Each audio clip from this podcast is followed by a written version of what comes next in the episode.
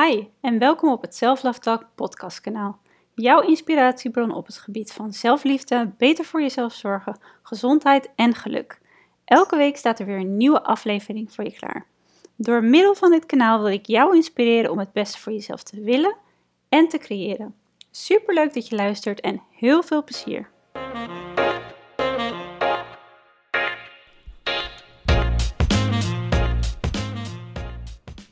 In deze Self-Love Talk ga ik in gesprek met Mayra Louise. We hebben het natuurlijk over zelfliefde, maar ook over belangrijke onderwerpen zoals body positivity.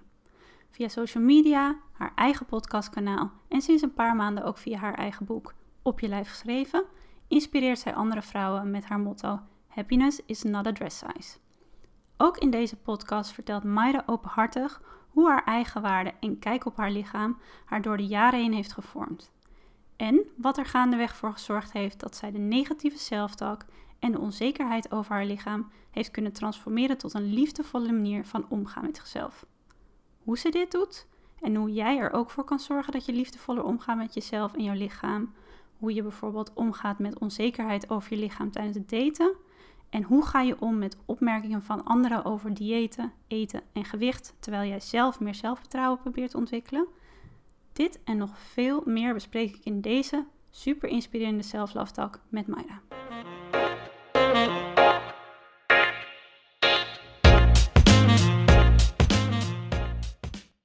Hi, wat leuk dat je luistert naar een nieuwe Self Talk. Zoals je net in de intro kon horen, ben ik vandaag niet alleen in deze podcast, maar heb ik een gast. En dat is niemand minder dan Mayra Louise. Dus Mayra, welkom. Hi, dankjewel. Heel leuk dat je vandaag de gast wil zijn in deze Self-Love Talk. Ja, zeker. Het is helemaal mijn onderwerp, dus uh, sluit uh, perfect aan. Ja, dat dacht ik al. Daarom vind ik het ook super leuk om jou vandaag te gast te hebben. Want ik ben natuurlijk ook heel erg benieuwd naar jouw kijk op zelfliefde en op onderwerpen zoals body positivity. Wat we natuurlijk heel erg ook kunnen lezen in jouw boek. Die ligt naast me trouwens. Oh, leuk, ja. Daar gaan we het zo natuurlijk nog eventjes over hebben, want ik vind het echt, echt een prachtig boek. Dus alvast complimenten daarvoor. Dankjewel.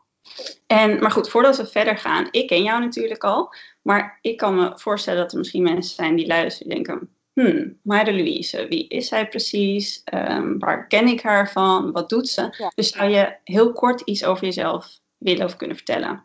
Ja, uh, nou ja, ik ben dus Mayra Louise. Ik ben al uh, jaren journalist, al tien jaar eigenlijk. Ik heb heel lang heel veel voor vrouwenbladen geschreven. Um, ik werk nu ook veel voor commerciële klanten. En ik heb dus in, ja, eigenlijk in het afgelopen jaar mijn eerste boek geschreven. Um, en in de afgelopen jaren ben ik me online uh, steeds meer eigenlijk bezig gaan houden en dingen gaan uitdragen rondom mijn, nou ja, laat ik het motto noemen: Happy is not a dress size. Uh, wat voor mij neerkomt op je geluk niet laten afhangen van je kledingmaat of gewicht. Dus eigenlijk gaat heel veel wat ik uh, deel op mijn Instagram uh, en uh, eerder ook op mijn blog, eigenlijk daarover of is het daaraan gelinkt. En dat is gewoon een onderwerp wat voor mij heel erg belangrijk is, omdat ik jarenlang dus juist geloofde dat um, ja, ik pas goed genoeg was als ik dunner zou zijn en als ik een veel kleinere kledingmaat had. Uh, en ik ben er in de afgelopen jaren achter gekomen dat dat uh, niet het geval is. Dus dat ben ik eigenlijk gaan delen met de wereld. En uiteindelijk heeft uh, dat er dus nu voor gezorgd dat, er, ja, dat, dat mijn verhaal en de verhalen van andere vrouwen er nu ook, ja, dat er een boekvorm is. Ja, ja, heel bijzonder lijkt me ook wel dat je dat nu op deze manier ook echt nou, heel breed kan uitdragen, die boodschap. Ja, en het voelt ook, we hadden natuurlijk. Um, vrij recent was er een soort rel rondom de uh, plus-size paspop van Nike. Ja. Die in de uh, flagship store in Londen staat.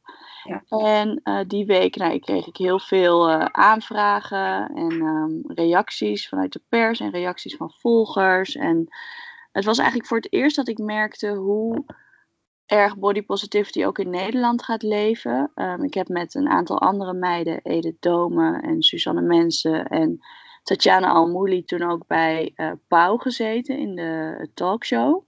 Mm. En um, naar aanleiding van uh, nou ja, die hele toestand. Uh, en toen merkte ik echt van wow, het is eigenlijk voor het eerst dat in Nederland dat er nu echt dan ja, vrouwen opstaan en zich uitspreken. En dat we echt met z'n allen um, hiervoor opkomen. En eerder heb ik dat niet zo ervaren. Ja. Uh, ik ben hier al wel een paar jaar mee bezig, maar um, ja, ondanks dat ik zelf altijd hele mooie reacties uh, krijg online en in de DM, voelde het nooit als iets wat heel erg leefde in, in media. Mm -hmm. dus het ging voor mijn gevoel vaak niet buiten mijn eigen bereik. En dat gebeurde nu wel. Dus dat vond ik heel erg mooi om dat ook te merken van ja, er, er is nu meer vruchtbare grond, meer vrouwen zijn ermee bezig en vragen zich af uh, hoe, nou ja, waarom we eigenlijk dat schoonheidsideaal hebben en allemaal daar zo mee bezig zijn en of het ook anders kan, basically. Ja. Uh, dus het is echt heel goed om toch op te merken dat er echt voor mijn gevoel een soort shift uh, gaande is. Ja, dit denk ik ook wel, in ieder geval zoals ik het zie, is dat inderdaad ook voornamelijk ook heel erg op social media, maar nu ook meer op tv en uh, offline media, is het steeds meer zichtbaar. En ik denk ook wat heel mooi is, hoe jij dat ook in jouw boek terugleest. Jij bent heel openhartig en eigenlijk heel transparant. En ik denk dat dat voor vrouwen in general ook wel zoiets is van, goh, weet je, ergens onzeker over zijn. We hebben het allemaal. En misschien hoeft het niet meer zo'n taboe te zijn om dit bespreekbaar te maken. En misschien hoeft het niet meer een taboe te zijn om mezelf alsnog te laten zien, ondanks mijn onzekerheden. Dus ik denk dat. Ja. ja. sorry dat ik je onderbreek. Nee, nee, uh, helemaal niet. Ik zelf ook uh, jarenlang um, het gevoel dat ik hier echt heel erg alleen in was. En daarom vond ik het ook belangrijk om in mijn boek uh, ook een heleboel andere vrouwen aan het woord te laten. Ja. Juist omdat het zo'n um, inzicht voor mij is geweest dat ik dus niet in mijn eentje hiermee aan het worstelen was, maar dat het echt een, ja, ik zou bijna zeggen, universeel ding is waar heel veel vrouwen en ik geloof ook echt wel mannen op dagelijkse basis uh, mee worstelen. Dat je jezelf gewoon enorm in de weg kan zitten. En of dat nou is vanwege de manier waarop je naar je lichaam kijkt, of gewoon ja, wat je in algemene zin van jezelf vindt. Mm -hmm. um, maar dat, uh, uh, ja, ik dacht altijd ook, heb, ik heb dit in mijn eentje en ik durfde daar niet over te praten. Maar toen ik het dus uit ging dragen, merkte ik dat het bij heel veel vrouwen leeft en speelt. En ook dat het niet alleen bij dikke vrouwen is, dat ook genoeg dunne vrouwen uh, ja. is kunnen hebben met hun lichaam en het gevoel hebben dat ze niet voldoen aan bepaalde standaarden. Um, en ja, dat dat gewoon impact heeft op op hun dag, maar ook op hoe je je leven leeft. Ja, dat vooral. Want dat is ook, dat vind ik heel mooi aan jouw boek. Omdat, um, nou, zoals ook op de cover staat, het is echt voor everybody, voor elk lichaam. Dus niet, um, het maakt niet uit welk gewicht je hebt of welke kledingmaat je hebt. Onzekerheden over je lichaam hebben we allemaal. En wellicht snappen we dat niet van, van elkaar. Want zoals, ik, zoals jij net zei, van ik ben dan um, nou, denk gevalletje slank, zoals mensen het vaak zouden omschrijven. Maar juist, ik heb ervaren vanuit mijn slanke lichaam dat ik daar juist onzekerheden heel erg over heb gehad. Maar dat ik dat vroeger zelfs niet eens echt durfde te uiten, omdat ik dan meteen een, een sneer kreeg van, ja, jij, jij mag niet praten, want je bent slank. Ja. Oh ja, nee, okay. Je ziet bijvoorbeeld ook in mijn boek komt ook uh, Danielle Heemskerk van Bureau Body Positive aan het woord. Um, en zij heeft vroeger ook, nou ja, echt wel jarenlang issues gehad met, uh, met eten en haar zelfbeeld. En een, een, deel van de reden was ook dat ze, uh, zij voldeed ook eigenlijk volledig aan het schoonheidsideaal. Maar ja. ze was juist bang om het kwijt te raken. Ja. Dus uh, vanuit die angst ging ze eigenlijk gek doen met eten. Dus heel ja. erg lijnen en weet ik hoeveel kilometer hardlopen per week. Uh, en daar kreeg ze dan uiteindelijk kreeg ze eetbuien erbij, wat bijna een soort ja, eigenlijk middelvinger was naar uh, proberen te voldoen aan een ideaalplaatje of om het vast te houden. Ja. En daardoor ontstond er een, gewoon een heel gekke balans van of extreem lijnen of uh, doorslaan in die eetbuien. Ja, precies.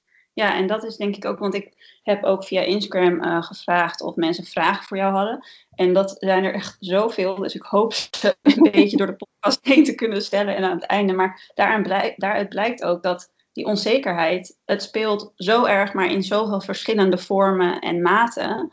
Ja. Ehm, dat, en juist, het heeft uiteindelijk allemaal te maken met dat ene perfecte plaatje dat we in ons hoofd hebben, waar we continu naar blijven streven om maar gelukkiger te zijn of, of om maar het gevoel te hebben dat we er mogen zijn of ons zelf mogen laten zien. Ja. En zou jij daar, want dat schrijf je ook in jouw boek van eigenlijk de geschiedenis van jouw lijf en hoe dat eigenlijk invloed had op jouw leven. Ja, ehm, nou ja, ik, ik was een heel mager kind en op mijn elfde werd ik uh, uh, ongesteld voor het eerst. En toen werd ik ineens wat, uh, wat curvier. Nou echt, het was minimaal hoor, als ik het nu terugzie. Maar ik had gewoon ineens een beetje borsten en mijn heupen werden wat ronder. En ik had een klein buikje, gewoon een soort van plaatselijke vetjes. Ja. en ik schoot ineens de lengte in. Ik was 1,70 meter toen. Uh, voor je referentie, ik ben nu 1,76 meter. Dus ik was ook gewoon ineens lang, Ja. zeg maar. Ja. Ehm, en ja, ik was de eerste in de klas. ehm, en daardoor voelde ik me ook wel redelijk verloren. Uh, wat ook wel een beetje natuurlijk hoort bij die puberteit. Dus dat is op zich nog geen groot drama. Uh, maar wat er gebeurde is dat uh, in die tijd moest je als kind nog naar de schoolarts. Een schooldokter. Oh ja. en ik ging daar toen heen met mijn moeder. En die man die zei toen tegen mijn moeder, maar ik hoorde dat ook, van... Um, 66 kilo is te zwaar voor een kind van 11. Dus uh, ze moet gaan afvallen. Um, dus ik dacht natuurlijk, ja, als de dokter dat zegt, dat, dan is het zo. En nu denk ik, nou, 66 kilo, dat is echt helemaal, is, nee, is helemaal niet veel. En het is helemaal gewoon prima. En ik had net een enorme groeispurt achter de rug. Ja. Uh, maar goed, dat triggerde bij mij wel dat ik dacht van, oh, nou, als de dokter het zegt, dan, dan is het blijkbaar niet goed. Dus dan moet ik daar wat mee. En uh, uh, niet heel veel uh, later, ik denk een paar weken later, of misschien nou ja, een paar, twee maanden later, um, moesten we in de biologieles allemaal op de weegschaal. Ook een heel dom idee. En alle gewichten werden op het bord geschreven. En ik was de zwaarste van de klas. Um, dus ja, dan voel je je natuurlijk heel erg uh, te kijk gezet of zo. En mensen reageerden daar ook op van wie weegt er 66 kilo? Want ja, de meeste kids in de klas waren nog ja, een soort van, nou ja, in mijn boek schrijf ik geloof ik groot uitgevallen kleuters. Ja. Dus ja, ik, ik, weet je, er, stond, er stonden dan allemaal gewichten van 45 kilo en zo. En dan was ik er ineens uh, 20 kilo zwaarder. Dus dat voelde gewoon heel ongemakkelijk. En vooral omdat er dan reacties op kwamen. Zo van, wow, wie weegt er zoveel? En dan, dat moet Mayra zijn dan. Um, maar uh, ja, dat triggerde dus bij mij dat ik dacht, oké, okay, ik ga proberen af te vallen. Dus dat begon vrij onschuldig, met geen suiker meer in de thee en niet snoepen en geen uh, chips eten. Maar ja, dat deed niet zoveel. Dus ik ging dan toch uh, ja, zo min mogelijk eten bij het ontbijt en mijn lunch weggooien op school. En het probleem was dat ik een kind was dat in de groei was. Dus ik had juist heel hard die energie nodig die voeding je geeft. Ja. Als ik dan thuis kwam, dan had ik gewoon zo erg honger dat, dat ik het niet meer uithield. En dan dook ik de voorraadkast in en dan at ik gewoon wat ik kon vinden. Ja. Uh, en zo ontstond al heel snel uh, schuldgevoel in combinatie met eten. Dus uh, ik had dan dagen waarop ik het goed deed, waarop het dan lukte om te lijnen. En dat was dan goed. Maar als ik dan te veel at voor mijn gevoel, dan was dat slecht. En nou ja, ik ging al heel snel de denken in goed en slecht eten. Dus uh, appel en groente, dat was dan goed. En uh, chips en chocola was slecht. En zodra ik dat dan dus een keer at, kon ik er eigenlijk ook al heel snel niet meer van genieten. Want het werd altijd gevolgd door uh, dat schuldgevoel. Ja. Um, dus ja, het, het, het, dat werd gewoon eigenlijk heel snel een heel ongezonde en verstoorde relatie met eten. En dat is jarenlang eigenlijk zo doorgegaan. Zeker toen ik uit huis ging, werd het nog uh, moeilijker. Omdat uh, um, ik, had, uh, ik, ik, ging toen echt steeds meer emotionele eetbuien ontwikkelen. Dus um, als het leven stressvol was of als er iets misging, dan, um, ja, dan ging, ik, ging ik eten. en dan voelde ik me schuldig om wat ik had gegeten. Uh, maar had ik niet gedeeld met de daadwerkelijke emotie die er eigenlijk was. Ja. Um, en zo ging dat jarenlang zo door. Dus ik had een soort cirkeltje eigenlijk van altijd wel weer aan de lijn. Elke maandag begon ik ook weer opnieuw.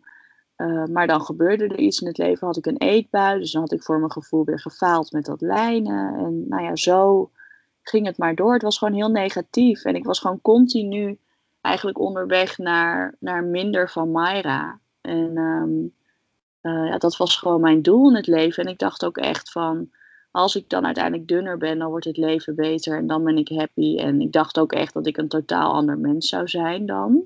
Ja. Ik, het, lekker realistisch.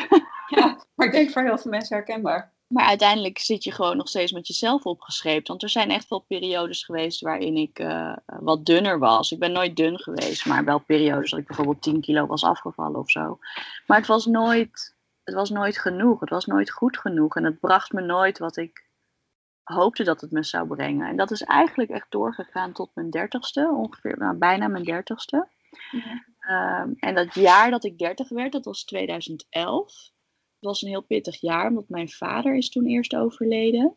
En kort daarna ging uh, een lange relatie uit.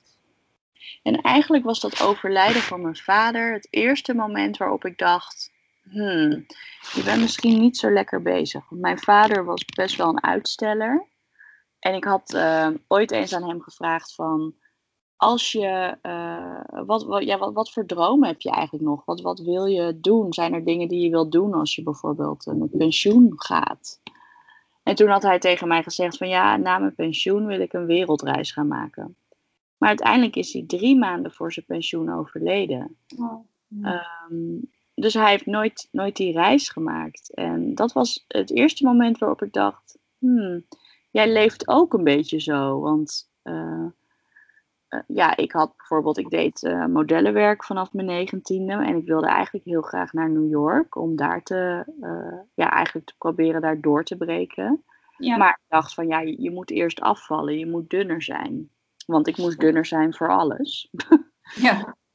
um, dus, dus ik was nooit gegaan. En eigenlijk dat toen, na het overlijden van mijn vader, merkte ik van ja, je, je doet een beetje hetzelfde. En je hebt bepaalde voorwaarden waar je uh, aan moet voldoen. En, en dan mag je pas dingen van jezelf. Maar in de praktijk betekent dit dat er heel veel gewoon niet gebeurt.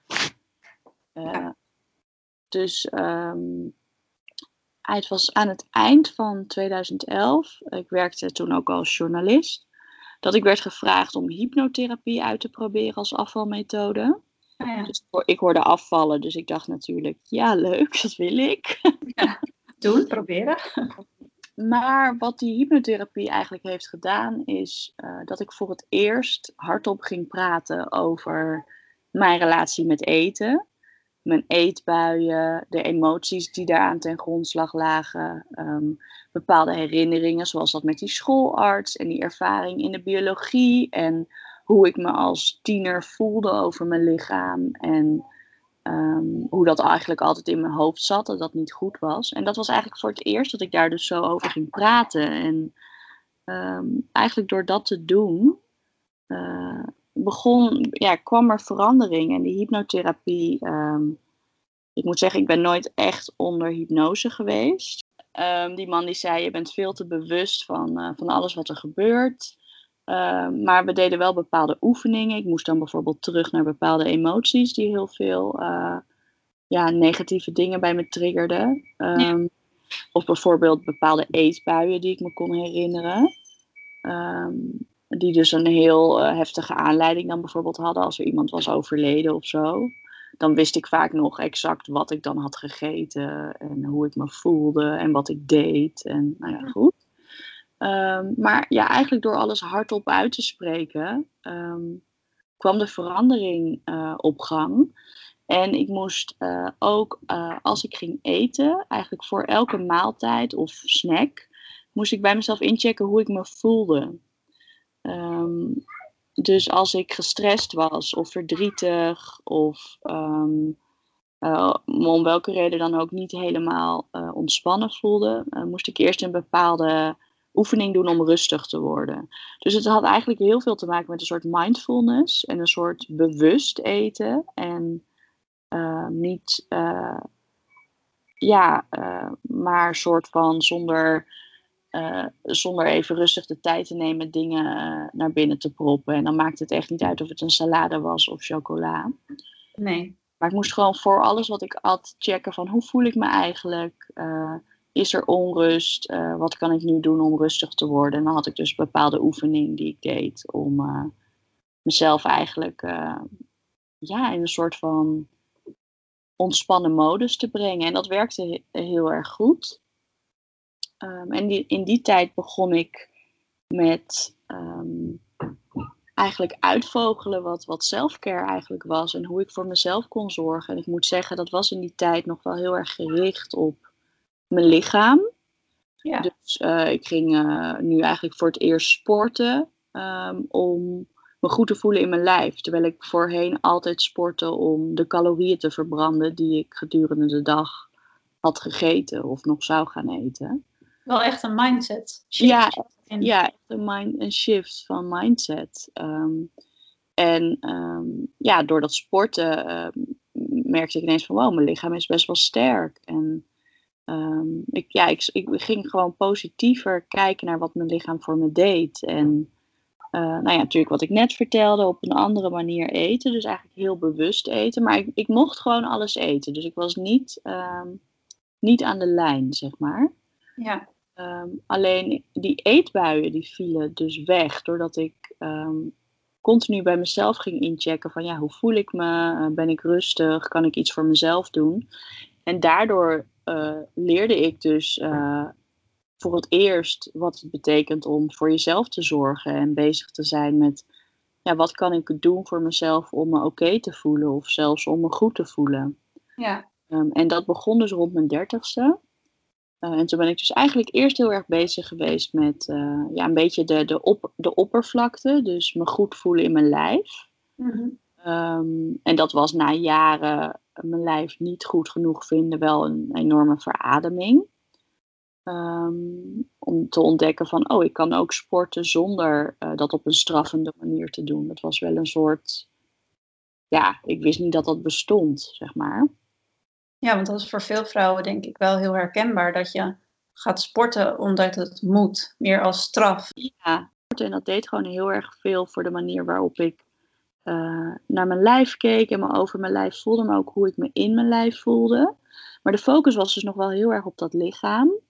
Um, en nu ja, was het dan positief, maar ik was nog gewoon wel heel erg bezig met, met mijn lijf. Um, en dat, um, daar kwam ik eigenlijk een paar jaar later achter dat uh, ik me nu dan wel goed in mijn vel voelde. Uh, en me goed voelde over mijn spiegelbeeld. Maar uh, wat er in mijn hoofd eigenlijk allemaal nog scheef zat, dat had ik niet aangepakt met die, um, ja, zeg maar met die periode rondom hypnotherapie en eetbuien en mijn relatie met eten. dat was rond mijn 34ste.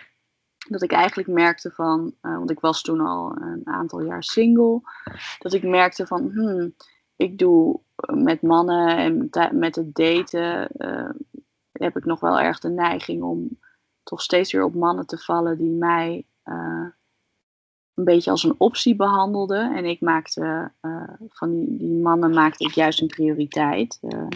Ik maakte hun heel belangrijk, maar andersom gebeurde dat niet. En in mijn werk vond ik het nog steeds lastig om mezelf, ehm, ja, om bijvoorbeeld te onderhandelen over prijzen. Of om te zeggen van, oh ja, dat ik iets niet genoeg vond. Of dat ik vond dat ik meer moest verdienen. Of nou ja, wat dan ook. Eigenlijk dingen waarin ik mezelf op de voorgrond moest plaatsen. Omdat dat het beste was voor mij, vond ik nog heel moeilijk en deed ik vaak niet. Ja. Um, en toen ben ik uh, uiteindelijk nog in therapie gegaan om uit te zoeken van ja, waar ligt dat nou aan? En wat zijn dingen die aan, daaraan ten grondslag liggen? En daardoor viel alles eigenlijk uiteindelijk op zijn plek. Dus ik heb het een beetje Ah, toen ik mijn boek ging schrijven, toen dacht ik een beetje, ik heb het eigenlijk verkeerd omgedaan. Want ik ben dus eerst met mijn lichaam aan de slag gegaan en mijn relatie met eten. En daarna pas met mijn hoofd. Ja.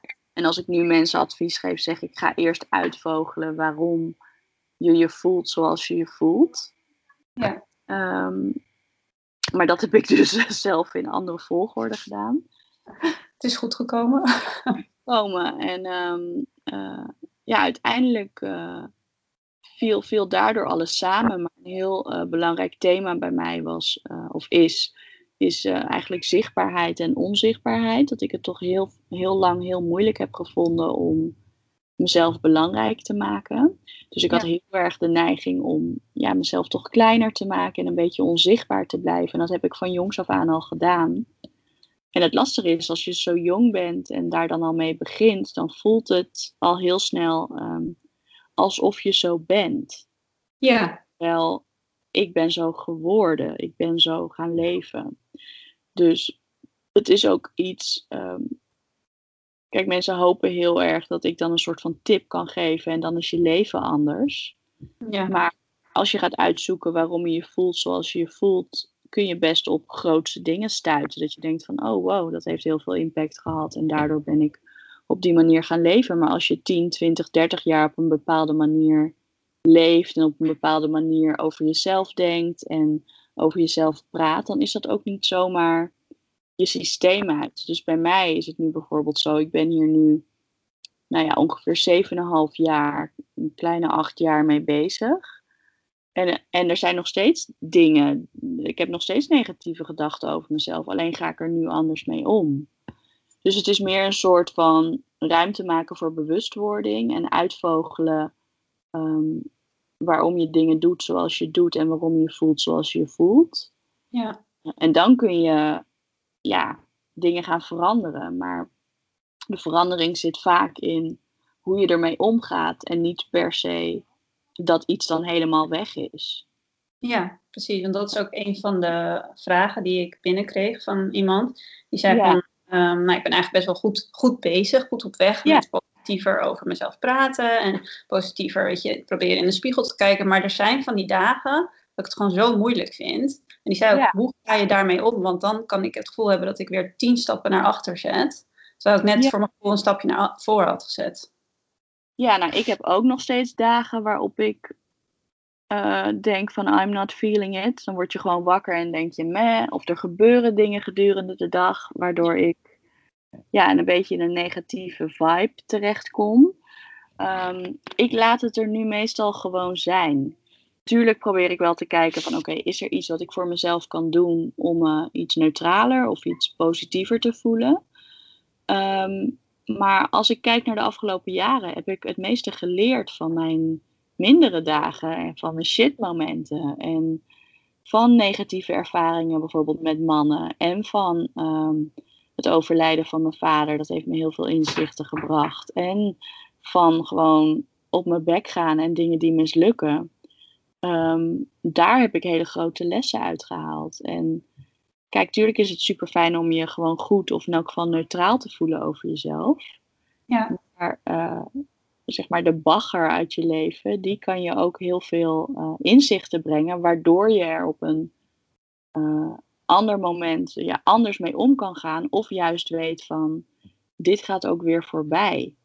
Ja. Ehm, Ik denk dat dat ook wel een heel waardevol inzicht is, omdat eh, ik heb daar zelf ook best wel vaak over dat, weet je, is er ruimte voor je eigen negatieve emoties? Want wat jij ook zegt, ehm, we hebben heel vaak de neiging om dat weg te stoppen of dat me- meteen op te lossen met een soort quick fix van, oké, hier voel ik me meteen weer beter door, maar juist door soms stil te staan bij wat er pijn doet eigenlijk in je leven, of Ja. waar- waardoor zo'n dag ontstaat, kan dat je zoveel leren over jezelf.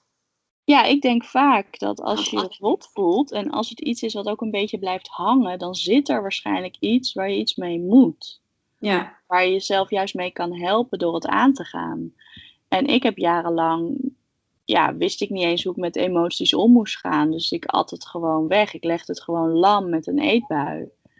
Ehm, maar ja, als je jezelf gaat toestaan om eigenlijk te voelen, Ehm, ja, dat is een beetje spannend, omdat je niet weet van wat er gaat komen en wat het je gaat brengen. ja, Ehm, maar het is wel heel waardevol. En als je het vaker doet, wordt het ook minder eng als er dan ehm, ja, even zo'n zo'n dag is, of misschien wel een week, of ja, soms is het misschien wel een maand, dat je je gewoon opvoelt. En ja, dan kan het gewoon dat er onderhuids iets, iets zit waar je, waar je iets mee moet.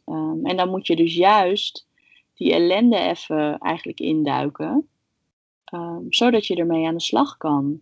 Ja. Want ja, als je denkt, nou, als ik nu in de kamer even ga dansen of met mijn beste vriendin afspreek en lekker naar de bios ga en een fles wijn uh, leeg drink, dat is ook hartstikke gezellig en leuk en chill en prima. Maar als er iets is waar je iets mee moet, dan komt het bij je terug totdat je er iets mee gaat doen. Ja. Maar even terug naar die vraag. Ehm, het is gewoon ook oké om je niet oké te voelen. Uh, dus als jij zo'n dag hebt dat je denkt van, oh man, uh, het is niet zo dat je tien stappen terug bent. En wat ook heel erg kan helpen volgens mij is um, als je zeg maar aan de slag gaat met uh, je self-care en je self-love en dat groter willen maken in je leven en meer ruimte maken voor het positieve, dan kan het ook heel erg helpen om bijvoorbeeld de datum van vandaag over een half jaar of over een jaar in je telefoon of je digitale agenda te zetten. Of je gewone agenda. Um, en dat je dan op die datum even kan stilstaan bij de vooruitgang die je hebt geboekt. Want kijk, morgen of over een week ga je je waarschijnlijk niet totaal anders voelen als je hiermee aan de slag gaat. Ja. Maar een langere periode ga je al die kleine babystapjes wel opmerken. Ja. En dat helpt ook heel erg. Dat je, je moet jezelf sowieso de tijd gunnen. Uh, want als je je jarenlang niet goed hebt gevoeld, is dat gewoon, het is gewoon niet zomaar weg. Nee. Niet zomaar anders. Maar als je dan even zo'n reminder uh, in, in je telefoon of een agenda of een digitale agenda zet van een half jaar later of een jaar later, dan zou het heel goed kunnen dat je denkt: oh wow, er is eigenlijk best wel stiekem best wel veel veranderd. Of ik praat wat anders over mezelf. Of ik ga anders om met de momenten waarop ik me rot voel. Of ik ben me anders gaan kleden. Of ik, um, ik ben in therapie gegaan wat heel goed is. Of ik praat meer met vriendinnen. Of ik durf het meer aan te geven het, uh, in mijn relatie als ik me niet fijn voel. En dat zijn allemaal stapjes die je soms pas uh, ziet uh, als je ruimte hebt om naar het grotere plaatje te kijken. En dat is vaak niet als je er middenin zit. Daar heb je gewoon wat afstand voor nodig en wat, wat tijd. Ja, het is een mooie tip, denk ik wel. Ik denk niet dat veel, uh, in ieder geval, ik heb er nog nooit zo bij stilstaan. Ik deel wel heel vaak inderdaad van, wees ook juist heel erg trots op die kleine stapjes. Want inderdaad, als je na een half jaar of vier jaar terugkrijgt, is dat toch wel heel goed van jezelf hoe ik dat heb aangepakt. Of zie je nou wel? Ik heb toch ja, iets veranderd. mij ook. Als ik nu kijk naar het verschil met nu en, en toen ik dertig was, ja, dat is gewoon echt een wereld van verschil. Maar um, ja, de, de afgelopen jaren zijn er echt momenten geweest waarop ik dacht van nou, ik ben weer helemaal teruggevallen en het is weer helemaal mis. Ja. Maar wat wel zo is, is um, je moet er wel echt mee bezig blijven. Het is wel echt iets wat je heel actief uh, moet, uh, ja, moet beoefenen als het ware. Ook uh, zelfliefde voor jou, dat je dus ook heel erg stilstaat bij jezelf. Ja, het is echt, ik, ik probeer echt regelmatig bij mezelf in te checken van hoe gaat het met me, hoe voel ik me, um, ja, hoe is het met mijn hoofd, uh, hoe voelt mijn lichaam, uh, voel ik ergens onrust. En ik moet zeggen dat de afgelopen twee jaar zijn best wel pittig geweest. Ik ben uh, onverwacht zwanger geraakt. Mm -hmm. en ik kwam uit ja, gewoon vijf jaar single zijn en toen had ik nou ja, was ik eigenlijk net aan het daten met mijn huidige vriend. En toen raakte ik na drie maanden zwanger. En toen kreeg ik niet alleen een bolle buik, maar er ook nog uh, twee kindjes van hem al bij, twee zoontjes. Dus mijn leven werd, werd, gewoon ineens compleet anders. Um, en toen kwam mijn boek er nog bovenop. Uh, dus ik moet wel zeggen dat ik in die periode echt wel minder aan mezelf toe kwam. Ja. Uh, en nu eigenlijk pas, nu het boek er is en alles een beetje, um, nou ja, zijn rust weer vindt, dat ik merk van oké, okay, er komt weer wat meer ruimte voor mezelf. En ik kan ook weer makkelijker die ruimte pakken. Ja. En het lukt me ook beter om die, om die keuze weer te maken. Want dat, het is soms ook gewoon heel moeilijk om ehm, er weer even uit te breken en eh, niet te leven in de waan van de dag. Maar dus weer Ja. bewust stil te gaan staan bij jezelf. Ja, En ik voel daar niet altijd ruimte voor, terwijl ik eigenlijk weet dat ik het juist op die momenten het hardst nodig heb, als ik heel druk ben. Ja. Ehm, maar ja, dan herpak ik mezelf toch weer. Dus het is ook, ja, ik vertrouw wel, ik ben door de jaren heen wel heel erg gaan vertrouwen op mijn veerkracht. Dus ook als ik merk van oké, het lukt nu even niet, dan kan ik mezelf toch rust geven door, ehm, door me, mezelf te herinneren aan maar het komt wel weer goed en je vindt je weg naar, je, naar al je self-care rituelen en meer ruimte daarin nemen, die, die, die vind je wel weer. Ja. Dus dan vind ik het ook niet erg als het, er, als het even wat minder is. Um, maar ik had het hier gisteren toevallig over met iemand en toen zei ik bij mij gaat het vaak een beetje stapelen. Dat ik er bijvoorbeeld niet aan toe kom en uiteindelijk raak ik een beetje gefrustreerd en dan heb ik zoiets van, nou, nu ga je het weer aanpakken. En ik zit nu eigenlijk weer in zo'n aanpakfase. Dus dat ik weer bewuster echt ga sporten. En s'avonds mijn telefoon wegleg als de kinderen op bed leggen, liggen. En ehm, dat ik eh, dan even, ja, dat ik, dat ik niet naar schermen ga kijken dan, maar gewoon eens. Soms zit ik gewoon even in stilte op de bank. Of van de week ben ik gaan schrijven. Of ik maak gewoon een lekker theetje. Ehm, uh, en, en dat helpt me dan heel erg om uh, um, bij mezelf in te checken, maar ook een beetje um, op te laden. Ja. Door letterlijk even de rest los te laten. Ja. Um, maar het duurt bij mij dus soms even, uh, als ik een wat drukkere periode heb gehad waarin ik niet aan mezelf toekwam of heel weinig. Het duurt bij mij dan soms even voordat ik daar weer ben of zo. Ja. En dat dus, je dan denkt van nu, nu moet ik weer eventjes nu echt moet ik weer weer terug naar jezelf. Ja, ik laat het dus vaak een beetje opstapelen tot het punt dat ik het zat ben en uit een soort. Nou, en nu ga je weer ermee aan de slag. Dat ik het dan Ja. ook echt ga doen. Ik weet niet precies waarom dat zo is, maar zo Ik denk wel herkenbaar hoor, want dan is het net alsof je lichaam of je hoofd je echt eventjes zo'n seintje geeft van hallo, ik ben er ook nog. Ja, ik, ik, laat, je laat, ik laat mezelf dan te lang ergens mee wegkomen of zo. Terwijl ik dan weet van je gaat je beter voelen als je Ja, eh, wel eh, ja, je selfcare weer, eh, weer wat meer ruimte geeft en daar wat bewuster mee aan de slag gaat. ja, Ehm, maar goed, dus dat is eigenlijk precies waar ik nu weer in zit. En ik denk ook wel dat, dat het als moeder echt wel eens ook gewoon een grotere uitdaging is. Omdat je staat gewoon heel erg, eh, zeker als je kinderen klein zijn, in dienst van, eh, van zo'n kleintje. En dat is gewoon 24-7. En ja, die laten ze, die zeggen, die kan niet zeggen, mama gaat nu even rustig een theetje drinken. Dan denkt mijn dochter Nee. ook van, ik ook thee, ik ook thee. dus die gaat gewoon door. Gezellig, we gaan thee drinken. Ja. Echt moment voor jezelf. Nee, en als zij een avond heeft waarop ze niet kan slapen, ja, dan zit ik gewoon tot tien uur met een kind, eh, wat, wat, wat niet. Dus dan kan, eh, kan mijn rustmomentje het lekker uitzoeken. Ja, Ja, het, het- is gewoon een grotere uitdaging. Ehm, maar wat ik bijvoorbeeld heb gedaan tijdens het schrijven van mijn boek, eh, dat ontdekte ik relatief laat in het proces, maar ik ontdekte ergens in december, ik heb ongeveer geschreven tot, eh, tot en met maart, begin april. Ja, maart, maart. Ehm, dat het voor mij heel goed werkte om eerder op te staan dan mijn dochtertje. Dus dan stond ik bijvoorbeeld om zes uur 's ochtends op.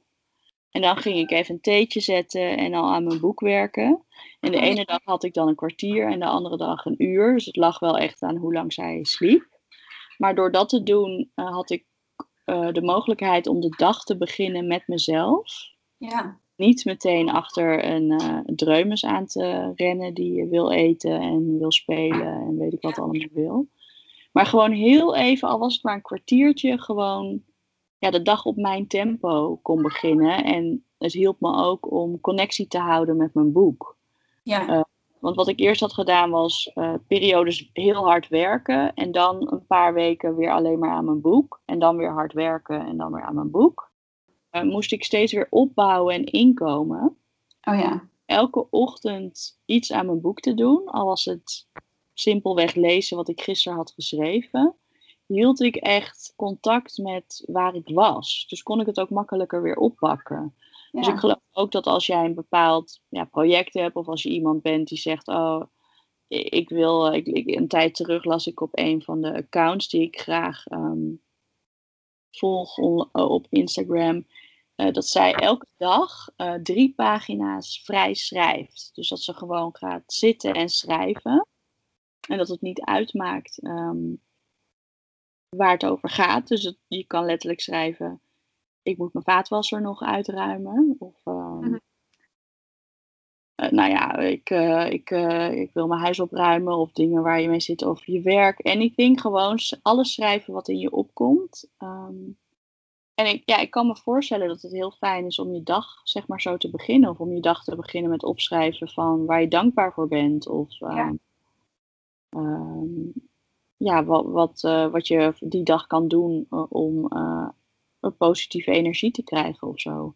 En al heb je tien minuten of een kwartiertje. Maar ja, en ik denk dat mensen die ook singles zijn, die kunnen er ook voor kiezen om iets vroeger op te staan. Om ja, niet met in de waan van de dag te leven of meteen in zo'n soort van ja, uh, go, go, go standje terecht te komen.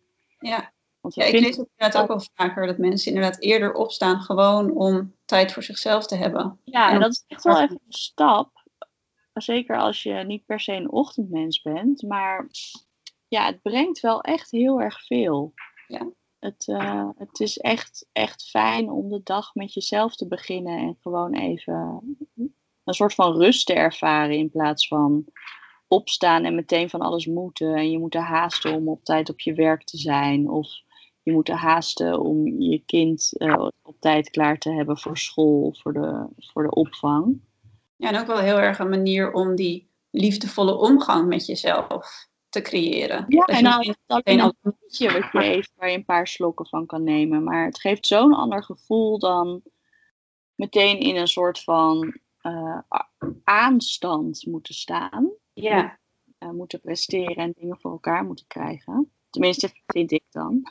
ja, nee, absoluut. Ja, ik herken het. Ik vind dat ook heel, heel veel verschil maken.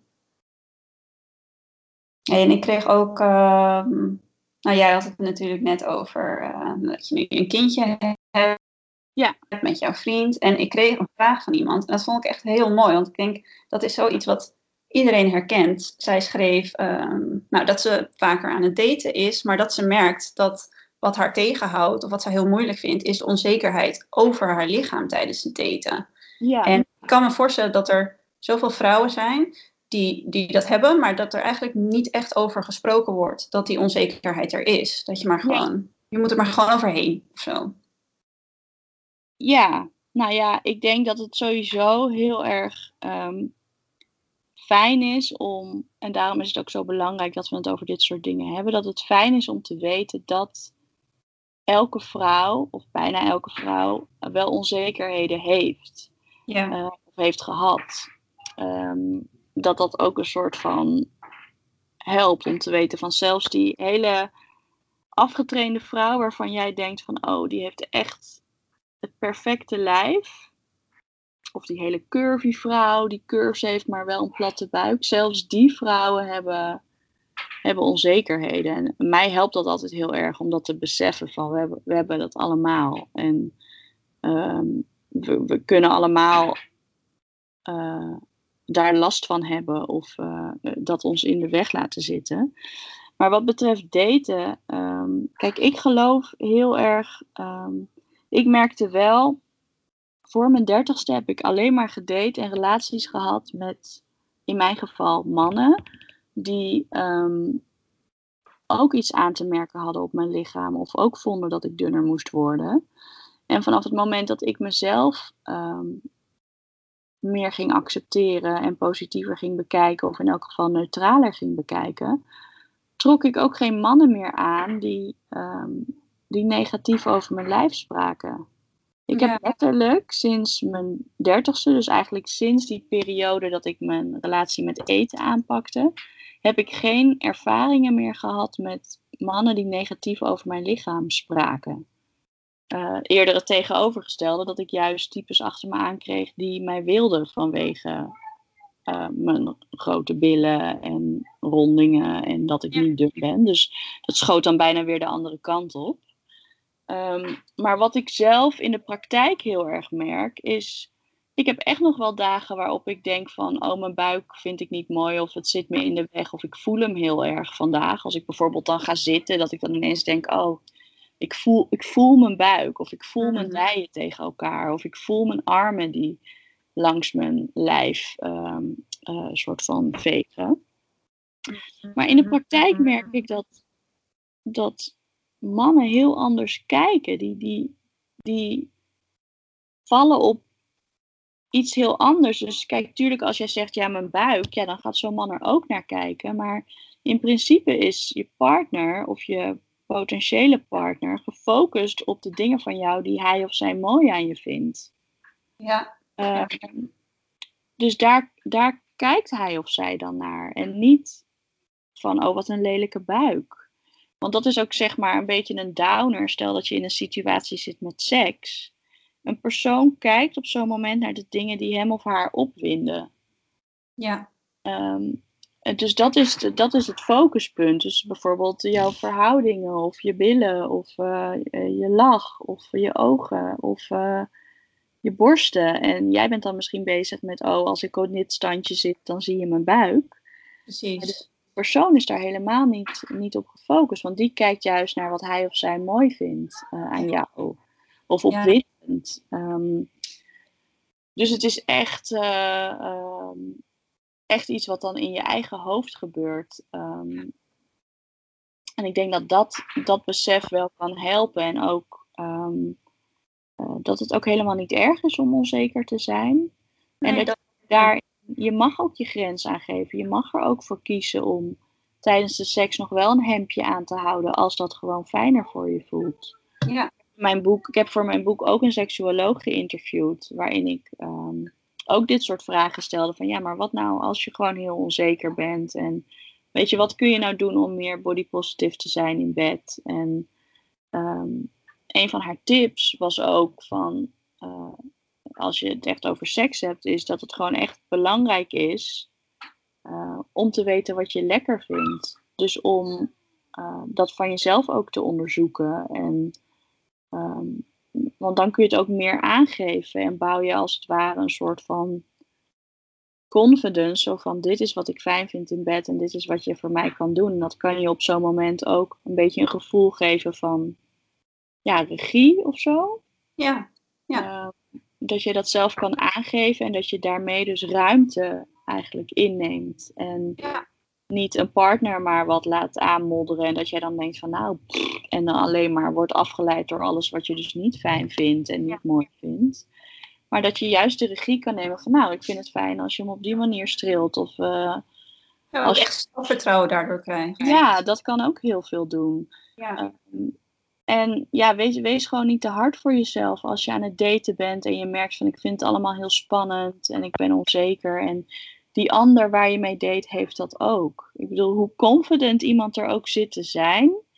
Iedereen heeft zijn onzekerheden. Iedereen is bang voor afwijzing. Niemand, niemand die op een date gaat, denkt, denkt ja, iedereen die denkt wel van, oh, uh, wat als hij of zij mij niet leuk vindt en ik hem of haar wel leuk vind.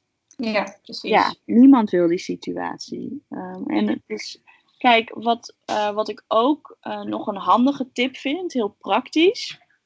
Als je nou onzekerheden hebt over uh, daten, ga dan uitzoeken wat een outfit is of verschillende outfits waarin jij je sowieso fijn voelt. Ja. die tip geeft Suzanne Mensen, die ook in mijn boek staat. veel mensen kennen haar wel als Suus op Twitter en op Instagram. Mm -hmm. Um, en zij um, heeft de afgelopen jaren ook een enorme uh, stappen gemaakt met haar lichaam. Uh, ze is ook weer single geworden, ze ging ook weer daten. En een van de dingen die ze dus voor zichzelf is gaan doen, is echt een paar outfits um, ja, eigenlijk selecteren. Waarvan ze weet, daarin voel ik me altijd fijn. Dus ja. Uh, doordat ze dat dan eigenlijk tackelde, nam ze dat stukje onzekerheid uh, over de uiterlijk wat meer weg. Natuurlijk denkt ze nog wel steeds van, oh, vindt die persoon mij wel mooi of leuk? Maar dat stukje over hoe ze, wat ze aan had. En of ze dan niet aan een jurkje of iets zat te trekken de hele tijd omdat het uh, oncomfortabel was. Dat kon ze daarmee wegnemen. Ja. Dus ik vond dat zelf ook wel een hele praktische, fijne tip. Ja, sowieso ook gewoon voor andere gelegenheden. Dat je niet op een laatste hebt die verschrikkelijke frustratie dat je voor de spiegel staat en de hele kast leeg hebt. De hele kast leeg hebt getrokken om uh, uiteindelijk thuis te blijven. Ja. ja. Dat je gewoon weet, nou, hier voel ik me lekker in en daar kan ik altijd op terugvallen en dan hoef ik me daar niet druk om te maken. Dus al heb je dan één broek in drie verschillende kleuren en een bepaald blouseje wat je altijd mooi vindt. Ja. Prima, als dat jou helpt, gewoon lekker doen. Ja. ja. ja. Ja, dat vind ik een hele goede tip. Want dat is natuurlijk dat is ook een vraag die ik kreeg. Um, en wat jij net ook al zei. Van, um, ook op social media. Dat begint wel gelukkig te veranderen, zoals je net ook zei. Maar is er nog steeds zo'n schoonheidsideaal? Zo'n perfect plaatje dat we allemaal door de jaren heen in ons hoofd hebben. En iemand die vroeg ook van. Um, hoe ga je daarmee om? Dat je nog steeds wel die beelden ziet. En hoe zorg je ervoor dat je jezelf niet toch continu blijft vergelijken. Juist omdat je het zoveel, nou, zoveel prikkels krijgt van online en offline media tegenwoordig. Ja, nou ja, wat ik heel erg bewust ben gaan doen, is echt heel kritisch kijken naar de accounts die ik volg. Mm Dat je ehm, zelf natuurlijk wel heel erg kan bepalen wat je in je eigen feed ziet. Ja. Kijk, je kan niet bepalen wat je ziet als je de straat oploopt en er zijn billboards en je zet de tv aan, dat, daar heb je geen invloed op wat je daar ziet. Maar wat je in je social media ziet, wel. Dus als jij bepaalde accounts volgt uh, die je eigenlijk gewoon geen fijn gevoel geven, dan moet je ze er gewoon uitgooien. Ja. Uh, en je moet echt gaan kijken naar wat jou echt um, of inspireert, of een goed gevoel bezorgt, of wat je gewoon mooi vindt om naar te kijken. Um, maar kijk daarbij ook heel erg kritisch naar je eigen selectie en vraag jezelf ook af: inspireert mij dit echt? Of vind ik dat het me zou moeten inspireren? Want dat is ook nog een dingetje. Ja.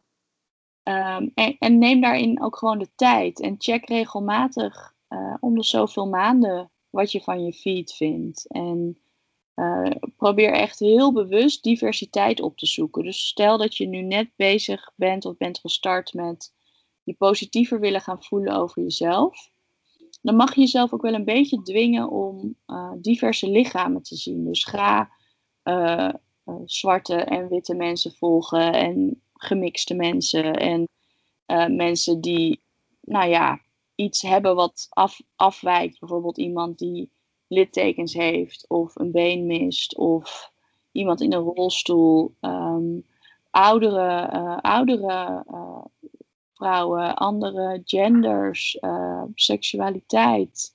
Probeer het gewoon echt super divers te maken en jezelf eigenlijk in te laten zien hoe divers de wereld is. En ga op zoek naar uh, lichamen die misschien wat meer op jouw lichaam lijken. Um, dus stel dat je altijd heel erg bezig bent met afvallen, dan is de kans groot dat je allemaal vrouwen volgt die een soort van healthy, fit lifestyle promoten. Maar de vraag is of dat jou echt positief motiveert of dat het je een rotgevoel geeft. Ja, precies. De, de, fit girls zijn natuurlijk altijd heel erg de sjaak met dit soort voorbeelden. Wat ook een beetje lullig is, want dat zijn ook gewoon mensen. Maar ik denk dat je daarin wel kan kijken naar wat voor type fit girl is het. Weet je, promoot zij van je goed voelen in je lijf? Of ben ik alleen maar aan het kijken naar sixpacks en uh, detox thee die gepromoot wordt. En daarin is ook wel een heel groot verschil. Um, en er is ook helemaal, helemaal niks mis met een fitte lifestyle en veel sporten en daar energie en geluk uithalen. Als je daar echt gelukkig van wordt. Ja, maar kijk gewoon naar wat werkt voor jou en waar jij echt oprecht energie uithaalt. En naar ook een soort balans in je feed. Dus um, ja. ja, dat het een beetje realistisch is. En wat je ook gewoon continu moet beseffen is dat zelfs van de mensen die heel erg echt zijn online en heel erg hun, hun echte leven zoveel mogelijk proberen te delen, ook dat zijn flarden. Ja. Ja, jij zit opgescheept met je, met je eigen 24-7.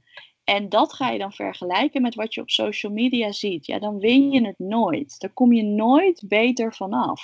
Nee, precies. Dat, dat, dat, ja, je hebt altijd dan een minder leuk leven. Je bent altijd minder aan het reizen. Je bent altijd minder in de sportschool dan.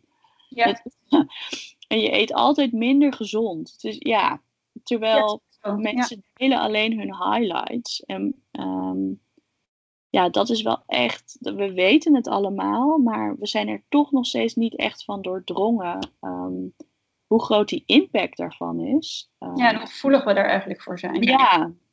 En Ja. mensen hebben ook vaak het idee dat ze bijvoorbeeld helemaal niet gevoelig zijn voor het schoonheidsideaal en voor beautystandaarden. En dat ze echt niet zo erg daardoor worden beïnvloed. Maar in de praktijk is het vaak wel zo dat je toch denkt van, oh, nee, ik kan niet met ongeschoren benen de deur uit hoor. Dat hoort niet. Of dat is vies. Of, oeh, okselhaar bij vrouwen. Nou, dat is wel vies. Of nou, een vrouw moet wel lang haar hebben. En ehm, Ja. een egale huid. En ehm, ja, dat hoort gewoon. Ja, dat ziet er netjes uit. Dat is verzorgd. Maar dat is allemaal schoonheidsideaal. En dat zijn, zijn allemaal standaarden die, die er zijn, die heel erg subtiel overal doorheen ehm, geweven worden. Ja, En die heel we heel invloed normaal vinden, maar waar we wel ons allemaal aan verhouden. Ja. Ja. En als je eh, met dit onderwerp aan de slag gaat, dan zul je dus merken dat je steeds bewuster wordt van, van dat soort dingen. En Ja. dat je ook, ik, ik merk dat ik gewoon regelmatig echt een beetje bozig word. Dat ik denk van jemig, het is gewoon echt heftig in hoeveel dingen dit allemaal zit. Ja, het is grappig dat je dat zegt, want er is ook iemand die stuurde een berichtje en die zei van, ehm, ik ben eigenlijk nu heel erg bezig met mijn eigen lichaam en het ontwikkelen van meer zelfvertrouwen. En ze zegt, maar waar ik nu tegenaan loop, is dat de hele dieetcultuur eigenlijk nog heel erg leeft in Nederland, maar zeker ook in mijn eigen omgeving. En Ja. ik merk dat ik daardoor heel erg ga botsen met mensen die zeggen van, nou, dat taartje, dat train ik er morgen wel weer vanaf. Of Ja. over andere mensen opmerkingen maken van, goh, nou die mag wel een maatje minder. Ja, Dus hoe ga je om met toch die dieetcultuur die er is en waarschijnlijk altijd wel zal blijven. En dat beeld dat je nu van jezelf wil hebben en hoe je wil denken. Ja, nou ja, wat ik heel erg merk, en dat is dus ook weer ehm, het niet te snel moeten willen eh, veranderen of anders willen zien. Wat ik merk en wat ik ook weet, doordat ik heb gesproken met, eh, met onderzoekers, ook voor mijn boek. ehm, als je hiermee aan de slag gaat en je, je blijft dat eigenlijk continu doen, eh, ontwikkel je een soort, dat heet een protective filter. Ehm, en daar wordt onderzoek naar gedaan door eh, Tracy Tilka, heet zij. Zij onderzoekt eh, ja, body positivity en zelfbeeld bij vrouwen. En wat zij dus heeft ontdekt is dat vrouwen die eigenlijk van een heel negatief zelfbeeld komen en zijn, nu op een positievere plek zijn, dat die als het ware een soort filter ontwikkelen, waardoor ze ehm, dezelfde nonsens, die, die er inderdaad gewoon is, zoals dieetcultuur en opmerkingen over taartjes die er afgetraind moeten worden, dat je het nog wel hoort, maar dat het je niet meer zo raakt. Dus het is ook een beetje een kwestie van doorzetten en weten van oké, over een half jaar hoor ik dit minder of brengt het minder twijfel of frustratie bij me teweeg. Ja, ja. Ehm, dus dat is ook wel iets wat om tijd vraagt. Maar je kan daarin natuurlijk ook je eigen grenzen aangeven. Kijk, als jij gewoon merkt van, oh, ik heb vriendinnen en moeders en tantes die het hier altijd heel erg over hebben. Je kan altijd het gesprek aangaan. Of heel duidelijk laten merken dat jij daar gewoon niet meer aan mee wil doen. Dus stoppen met praten als het erover gaat. Of ehm, ja, gewoon zeggen van ik ben in een proces van mezelf accepteren. Dus ik wil niet eh, uh, ja, meegaan in de dieetcultuur. En ik uh, wens ook niet meer aangesproken te worden op wat je wel of niet van mijn lichaam of kledingmaat vindt. Ja. Um, en daarin moet je natuurlijk een beetje zoeken naar een manier van dat zeggen of uitspreken die bij jou past. Ja. Uh, maar het gaat natuurlijk wel opvallen als, je, als jij ineens stil wordt in de gesprekken, als het in, over diëten gaat of zo. Ja. Dus het is wel uh, goed als je daarin keuzes gaat maken om, om te weten wat je daarover wil zeggen en wat goed voelt voor jou. Ja, en ik denk ook wel een hele goede tip van daarin ook op die manier voor jezelf willen zorgen. Omdat jij, nou goed, wat jij ook al zegt, als je hier zo erg mee bezig bent, en dat, dat kan eigenlijk met alles zijn op het gebied van zelfliefde en het willen creëren van meer zelfvertrouwen. Op een gegeven moment wil jij zelf niet meer zo denken. Dus wil je eigenlijk ook niet dat andere mensen nog zo praten. En ik denk dat het heel mooi is, wat jij ook zegt, als je een manier kan vinden die bij jou past, om dan te zeggen van, goh, weet je, ik zit in dit proces en ik wil heel graag op die manier groeien. Dus prima als jullie het er daarover hebben, maar niet met mij. Ja, daar wil ik het graag met je over hebben. En ik vind het heel fijn als je me steunt. En ik ben benieuwd hoe je daar zelf over denkt. Dus je kan het ook heel oh, positief draaien en een soort van, ja, een mooi gesprek ervan maken. Ja. Um, omdat ik ook geloof dat heel veel mensen niet eens bewust zijn van hoe ze ermee bezig zijn. En uh, hoe, hoe, groot uh, de rol van dieetcultuur in hun leven is. Ik bedoel, neem dat compliment van wat zie je er goed uit, ben je afgevallen. Ja. Ik vind het doodnormaal om dat te zeggen, terwijl het is gewoon een afwijzing naar een dikker lijf als je dat zegt. Want wat als iemand inderdaad wat is afgevallen en daardoor heel erg straalt. Maar wat als die persoon dan weer aankomt? Dan ja, uh, bevestigt dat heel erg het gevoel van falen en dat het niet goed is. En dat zijn gewoon dingen waarvan ik denk van ja, daar moeten we echt mee uitkijken en ook mee ophouden. Omdat uh, het is gewoon geen compliment. Je weet helemaal niet uh, stel, stel, dat iemand is afgevallen, je weet helemaal niet waarom dat zo is. Een tijdje terug deelde ik hier een uh, soort uh, cartoon over. Eh, van Renske, hoe heet ze? Renske de Greef? Ik weet het niet zeker. Ze heet in elk geval Renske. Um, en zij, te zij tekent van alles al. En nu had ze dus um, hierover gedeeld. Dus over het compliment waar we mee moeten ophouden. En ja, dan was het bijvoorbeeld van dat iemand dus heel erg was afgevallen omdat ze gewoon van de stress, stress niet kon eten. Of uh, doordat de relatie net uit was. Of doordat ze hartstikke ziek was. En dat was er natuurlijk een soort van uh, hilarisch, hilarisch erbij. Met, dat ze dan zeggen, nou ja, ik ben ziek. Oh ja, maar je ziet er nou wel gewoon fantastisch uit nu. Dus dan was het natuurlijk grappig. Maar het is natuurlijk wel realiteit. Van, yo, we zijn zo bezig met het ophemelen van dunner zijn. Terwijl Um, wat is nou echt belangrijk eigenlijk? Echt belangrijk. En um, wat, ja, wat, wat zegt het als je dat dan dus niet bent? Dan ben je dus niet goed. Ja, het zit er wel heel dat inderdaad, terwijl je er misschien niet van bewust bent, dat, dat bedoel je niet zo, maar onbewust. maar kijk, de, de road to hell is paved with good intentions. Je bedoelt het bijna nooit ellendig. Nee. Je wil nooit iemand een rotgevoel geven, maar ja, als je dat wel doet, dan is het ook belangrijk om, uh, om je daarvan bewust te zijn hoe je daaraan aan bijdraagt of aan zou kunnen bijdragen, ook al bedoel je het helemaal niet slecht. Ja, want hoe doe jij dat? Heb je daar um, nu, nu je zelf natuurlijk kinderen hebt, dat je daar heel anders mee omgaat? Dat je echt een bepaald beeld wilt neerzetten over hoe je je voelt over je lichaam of eigenwaarde en hoe je daar en nu ook als moeder heel erg aan probeert bij te dragen? Uh, ja, ik ben me daar wel heel erg bewust van. En helemaal in het begin dacht ik van, oh ja, dan moet ik bepaalde dingen gewoon goed zeggen en in gesprekken en daarover praten.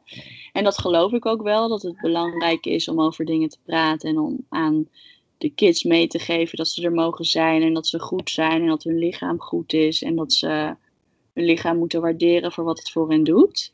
Mhm. Maar ik geloof dat kinderen heel erg kijken uh, naar wat hun ouders of opvoeders doen. Ja. Um, dus dat het eigenlijk vooral heel belangrijk is om te leven wat je wil uitdragen. Dus in mijn geval betekent dat dat ik uh, juist nu zo wat ouder, ze is nu bijna twee.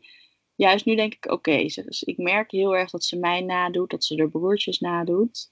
Uh, dus ik wil daarom die selfcare juist weer extra oppakken nu en gewoon echt goed voor mezelf zorgen, want dat is wat zij ziet. Ja, klopt. als ik uh, uh, voor de spiegel sta en uh, negatief uh, over mezelf praat of negatief aan mijn buik of mijn vetjes zit te trekken, dat is wat je kinderen zien. Ja, dus, en overnemen. en overnemen. Dus ja. ik geloof echt heel erg in, um, ja, wat ik net zei, dus leven wat je uit wil dragen. En uh, in mijn geval betekent dat dus echt van ja, goed voor mezelf zorgen en bewust zijn van hoe ik over mezelf praat. En ik probeer mijn vriend daar ook bewust van te maken. Ehm, en eh, ja, dat is gewoon wel iets waar ik heel actief mee bezig ben. Mooi. Ja, heel mooi. En ehm, ik zie ondertussen dat we alweer ongeveer een uur aan het kletsen zijn. dus ik dacht, um, ik ga nog even kijken naar die vragen die mensen mij ingestuurd. En er is één vraag, en het is grappig, want die kwam, nou helemaal niet grappig eigenlijk, maar die kwam een paar keer voorbij. En die vind ik ook wel heel erg passend bij nou, de tijd waarin we nu zitten van het jaar. Waar een aantal vrouwen die zeiden van, goh, ik ga bijna weer op zomervakantie. En ik kan nu al enorm opzien tegen de strand- en zwembadmomenten. Terwijl eigenlijk heb ik er heel veel zin in. Maar ik zie er heel erg tegen op. En ik denk dat dat zo herkenbaar is. En ja, hoe zorg je ervoor dat je net iets meer die liefde voor jezelf hebt, net meer iets zelfvertrouwen, dat je wel kan gaan genieten van die momenten deze zomer? Nou, wat ik denk dat heel erg belangrijk is, is ehm, dat je de reden dat je naar het strand of het zwembad gaat belangrijker maakt dan je lijf. Ja. Waarom ga je naar het strand? Nou, je gaat op vakantie misschien om te genieten met je beste vriendin of met je gezin of met je partner of misschien wel met je hele familie. Ehm, dat is wat belangrijk is. Die herinneringen als je, uh, als je een ouder bent of verzorger en je hebt, hebt kinderen. Uh, voor je kinderen is het zo waardevol als je als vader, moeder of allebei met je kids daar speelt. Of een spelletje speelt op het strand of gaat zwemmen, dat, dat is wat belangrijk is. Dus dat is eigenlijk waar je op moet focussen. Kijk, um, toen ik voor het eerst na jaren weer een bikini aantrok, voelde ik me echt niet uh, comfortabel daarin. Maar door het vaker te doen, um, uh, ging die oncomfortabelheid een beetje weg. Kijk, op dag 1 of 2 ben je echt nog heel erg bewust van: oh god, ik heb nu een bikini aan. Ik denk dat iedereen naar me kijkt en dat iedereen wat van me vindt.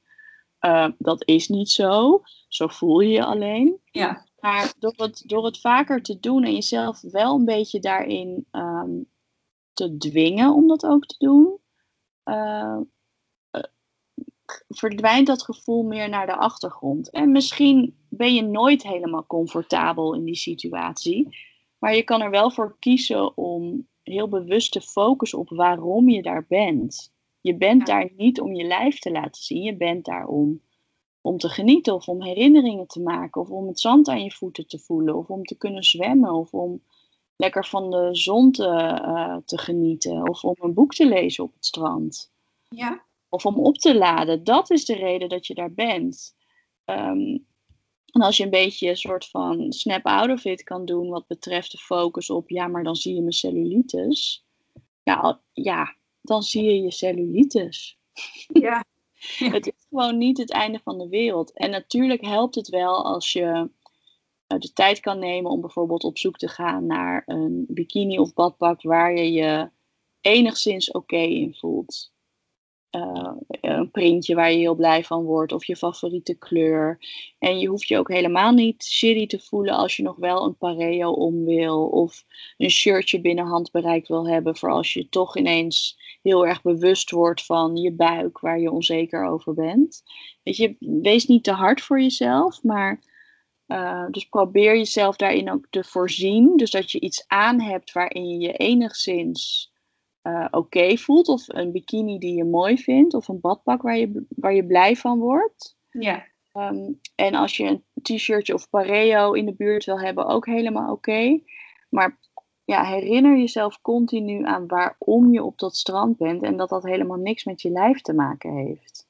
Ja, precies. Uh, die herinneringen die je maakt zijn echt veel waardevoller. En het is zo zonde als je de hele dag in je hoofd zit en alleen maar bezig bent met oh mijn dijen, oh ik blijf op mijn buik liggen, want dan zie ik niemand hem. Ja. Uh, weet je, ik heb mijn moeder ook geïnterviewd voor mijn boek en die vertelde ook uh, hoe ze dan vroeger uh, daarmee bezig was met, met wat mensen van haar zouden vinden en dat ze de hele godganse dag op het strand aan het kijken was naar de lichamen van andere mensen. En ja ja, ik vond dat ook best wel heftig. Dat ik dacht van jeetje. En ik was wel blij dat ze dan wel met ons naar het strand ging.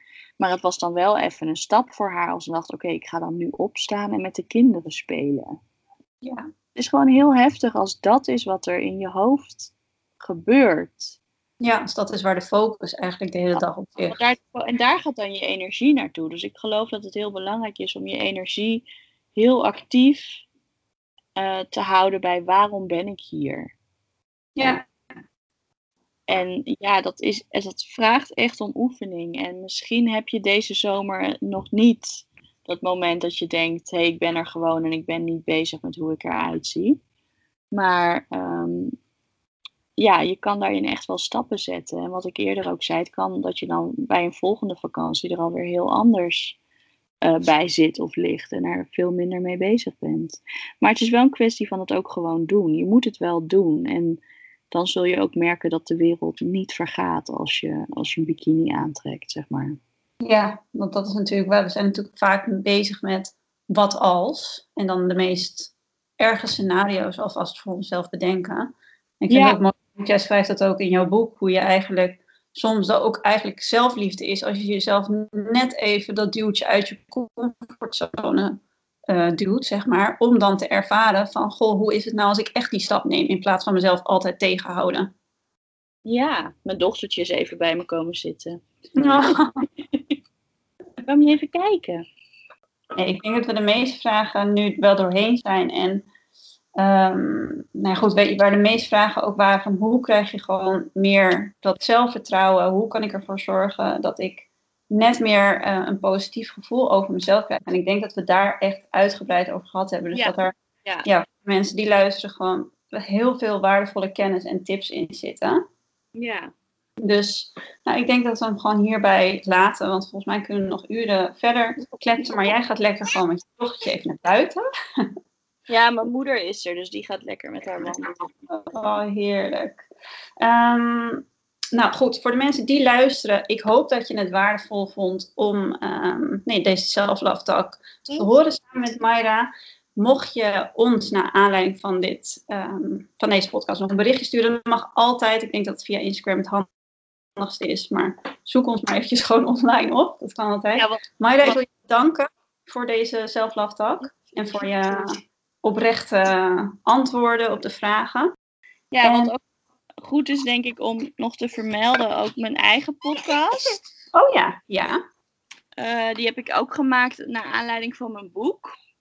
Ja. Ehm, Dus eh, daarin komen allerlei vrouwen aan het woord. eh, die grotendeels ook in mijn boek staan. Ook een paar die niet in mijn boek staan. Maar ja, dan hebben we het eigenlijk ook over dit soort onderwerpen. Dus als vrouwen zoiets hebben van, oh, ik wil eigenlijk nog wel meer Ja.